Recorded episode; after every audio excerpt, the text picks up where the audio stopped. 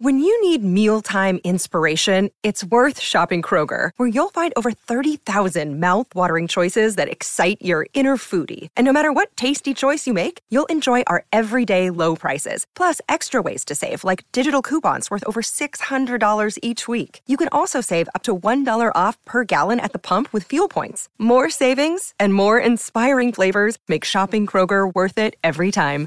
Kroger, fresh for everyone. Fuel restrictions apply. Sei una persona poco o per nulla romantica? Ma ti aiuto io a rendere speciale San Valentino, per te e per la tua persona amata. Una cena romantica, luci soffuse, una buona bottiglia di vino e poi accoccolati sul divano guardando un film che ti ho consigliato. Sono Davide a letto e questa è la settimana di San Valentino di Film sul divano.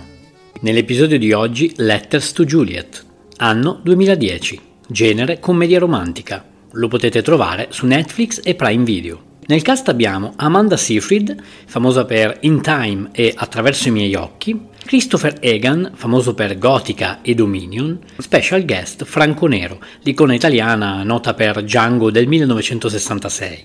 La storia parla di Sophie Hall, una giovane e bella ragazza che lavora per la rivista The New Yorker e sogna un giorno di diventare una giornalista. Ha un fidanzato, Victor, uno chef in procinto di aprire un ristorante. Proprio per questo motivo la coppia partirà per una vacanza in Italia, a Verona, ma a causa del suo lavoro Victor lascerà Sophie praticamente sempre da sola, che un giorno andrà a visitare la casa di Giulietta, dove donne da tutto il mondo lasciano migliaia di lettere d'amore.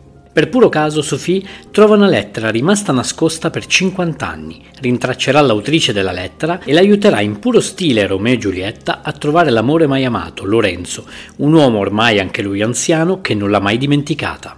Una commedia romantica, a tratti comica molto carina, che però la critica ha massacrato perché non ritiene lusinghiera e poco rispettosa nei confronti dell'opera shakespeariana.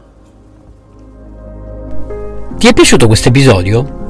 Vorresti una puntata dove parlo di un film, regista o attore in particolare?